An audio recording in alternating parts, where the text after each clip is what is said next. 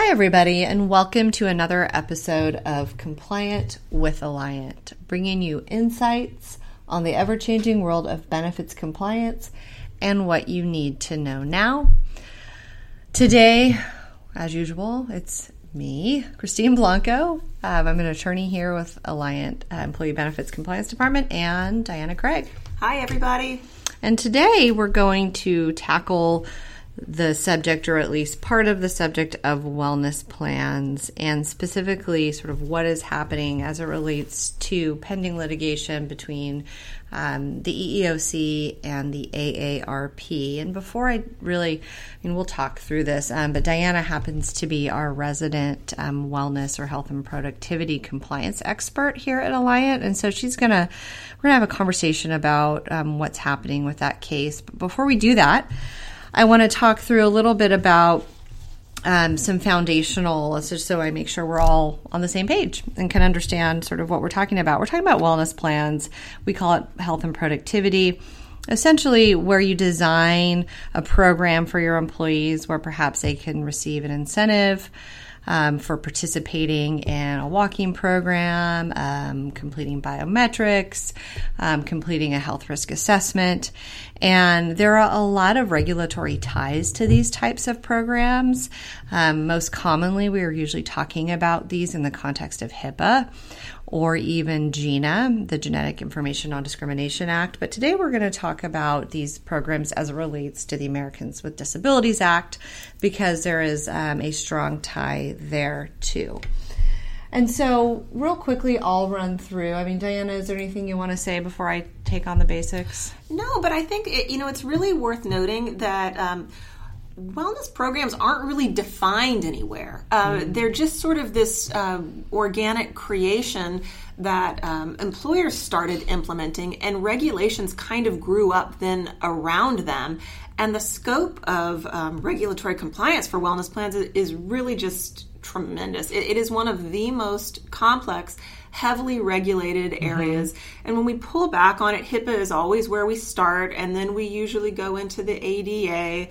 Um, then we go into GINA, and then it can even be uh, mm-hmm. HIPAA, COBRA, and ERISA. That's right. It doesn't end there, and I think it's a. I don't want to say it's an actively misunderstood area. I think it's just a it's an unexplored area. I, I was going to call it a quagmire, but a that's quagmire. not nice. um, a sticky wicket, perhaps. I mean, as many times as I can say that phrase uh, in a podcast. But I, and I think you know we could probably do a number of other podcasts on sort of regulatory frameworks that apply to group health or to uh, wellness plans because um, I've just stolen my thunder there on you know are they group health plans is another whole other issue altogether. So that's a really good point. Uh, but we're going to refine the scope today to really um, this this litigation and specifically sort of the basics on what the ADA requires. So real quickly, the ADA generally limits employers um, from having a physical exam or requiring a physical exam or a health related inquiry on its employees unless it is job related or part of what's called a voluntary wellness program. And voluntary in that context means that obviously employees are not required to participate participate rather that seems fairly obvious. Employer, employees cannot be penalized for not participating and the incentive to participate is not too great. So, too great an incentive would render it involuntary. And what I mean by incentive is if you participate in this program, you receive X amount of dollars, let's say off your premium or your deductible. Um, and it's important to note HIPAA allows incentives as well, but um, there's there's different incentive li- limits between HIPAA and the ADA, and so there's just been a lot of noise around this. So, do you want to take a, take it from here a little bit? Oh, I'm I am happy to jump in at this point because chomping at it. I love wellness plans, um, and I do love wellness plan compliance. She has a bumper sticker. I heart wellness. but what I will tell you out of the gate is um, yes, HIPAA has incentive limits for health contingent programs. Um, we've we've known what those limits are. Uh, the agencies have told us what those limits are. What has been tricky under the ADA, and when we were trying to figure out you know what kind of incentive is too great of an incentive to render a, an inquiry or exam involuntary we haven't had guidance there and this goes back at least in my memory uh, to some eeoc opinion letters mm-hmm. from early 2009 where they just were kind of like hey, you can't make somebody totally ineligible for all your benefit plans if they refuse to do biometrics or a health risk assessment. Um, and P.S. certain incentives might be too great. So they they were sort of breadcrumbing this back mm-hmm. in 2009. Right, and we, it was a little bit like, well. Is this okay? Is nobody that okay? Knew Is this okay? okay? There, it was definitely a period of time where nobody knew, and it was okay. Well, you know, and, and it became frustrating, and especially as it relates to um, to some litigation yeah, yeah, yeah, I mean, so we, we started out in 2009 with those kind of weird opinion letters where we were all left scratching our heads. And then it got um, a, a, little bit more scary because then the EEOC, and frustrating, I would say, oh, don't you think? Right? Was, yeah, it was incredibly frustrating. Um, frustrating for us, frustrating for employer plans. Um, so they started um, suing different employer plans challenging those incentive limits. And, you know, some of them, yeah, did stack up to be a little bit high, but a lot of them were pretty traditional. Mm-hmm. Wellness Especially programs. the Honeywell case. Oh, right? God, yeah, there was Honeywell, mm-hmm. there was uh, Flambeau, mm-hmm. uh, Orion Energy. So they're they're suing employers, and that was really, really very well, especially very because industry groups had requested that they issue guidance on this for a number of years, and and and it was silence, and then met with essentially litigation. Yes, um, but so when the EEOC they did they did eventually issue draft regs and then they issued final regs. It was May of 2016, and the regs were a little bit uh, crazy. I remember, you know, Chris and I having some raised voice um, discussions about what they meant and could they possibly mean this because it was a little bit weird. They they mm-hmm. deviated from HIPAA incentive limits in some weird ways, but they basically came down and said look, 30% of the, you know, employee only cost is going to be a ballpark of what we think is okay. Tobacco cessation, 50%, which is fine under HIPAA, is fine with us, said EEOC, as long as you don't start doing something like cotinine testing, right. which would be a medical exam. So, so that was where we landed, and most employers um, were just happy to get some certainty. But then, um, what happened next was the AARP sued EEOC challenging those regs and their position was basically that you know almost any incentive mm-hmm. is going to be too great. We don't want any incentive. It all renders it involuntary.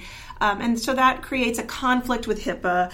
And you know most of us don't want to see that so right, I, right. It, it, I mean, and it it sent employers into a little bit, at least from those those that are fairly well versed mm-hmm. in um, in wellness, into a, a fairly heightened state of concern about what does this mean? Because employers, we've seen employers in past a lot of energy and even resources into these health and productivity wellness designs. And the return on investment on it is is never immediate. It's always sort of a long-term strategy. And so the thought of having to maybe rewind this was very disconcerting. Well and most again most of the uh, employers implementing these these types of wellness plans they're very good intentioned. So it, it was um, it was frustrating. Exactly. it was a stumbling block.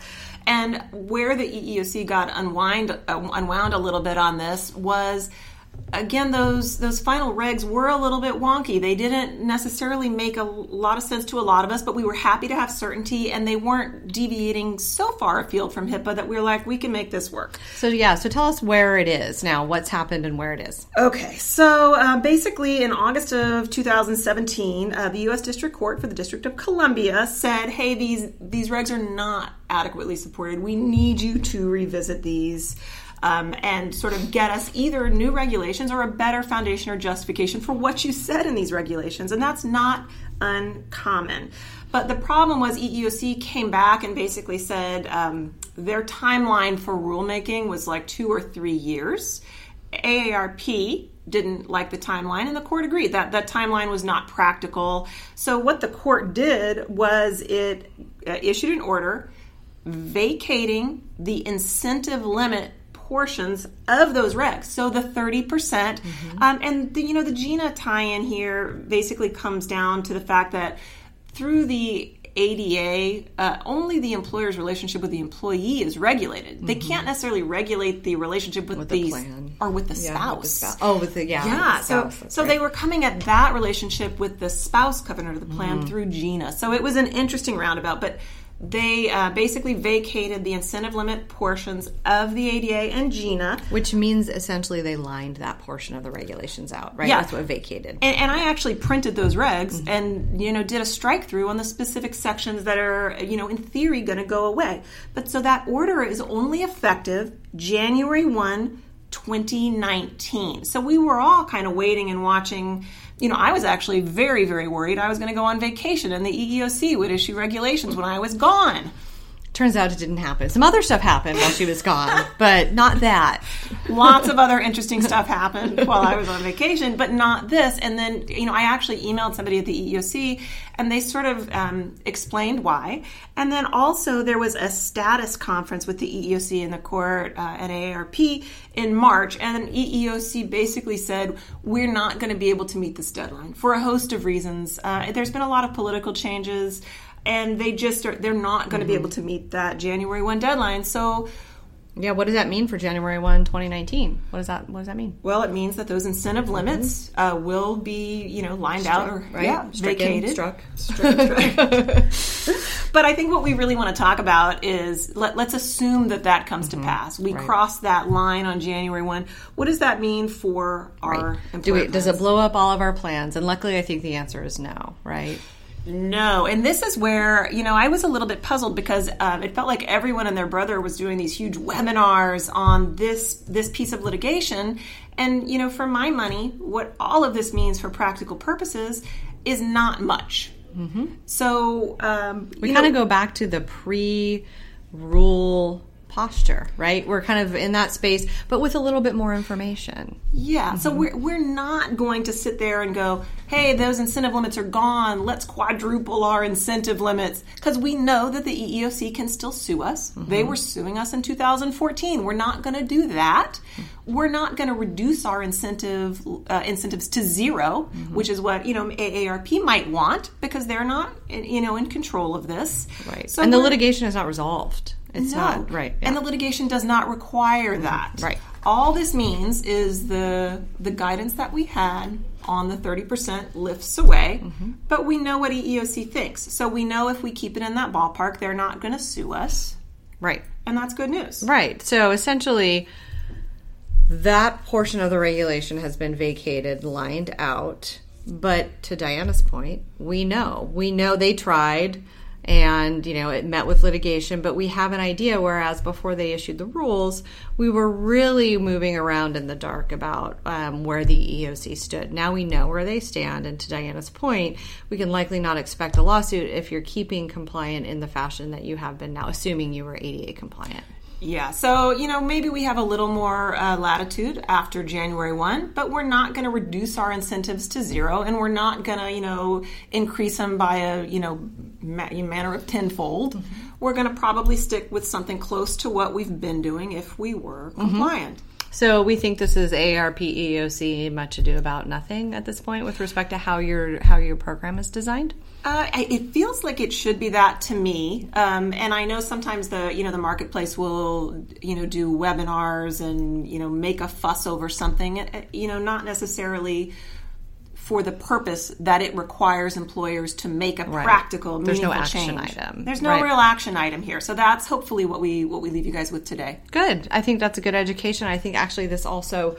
Um, so thank you for that for your expertise in this particular topic, Diana. And um, I think this also um, really you know demonstrates that I think we can dive deeper via podcast on um, health and productivity and wellness plans. There's just so much to mine there. There is a lot to talk about there. And I'm sure you all will be waiting with bated breath for uh, for us to do that. So thank you for joining us for a, a quick episode of Compliant with Alliant, and we will talk to you next time.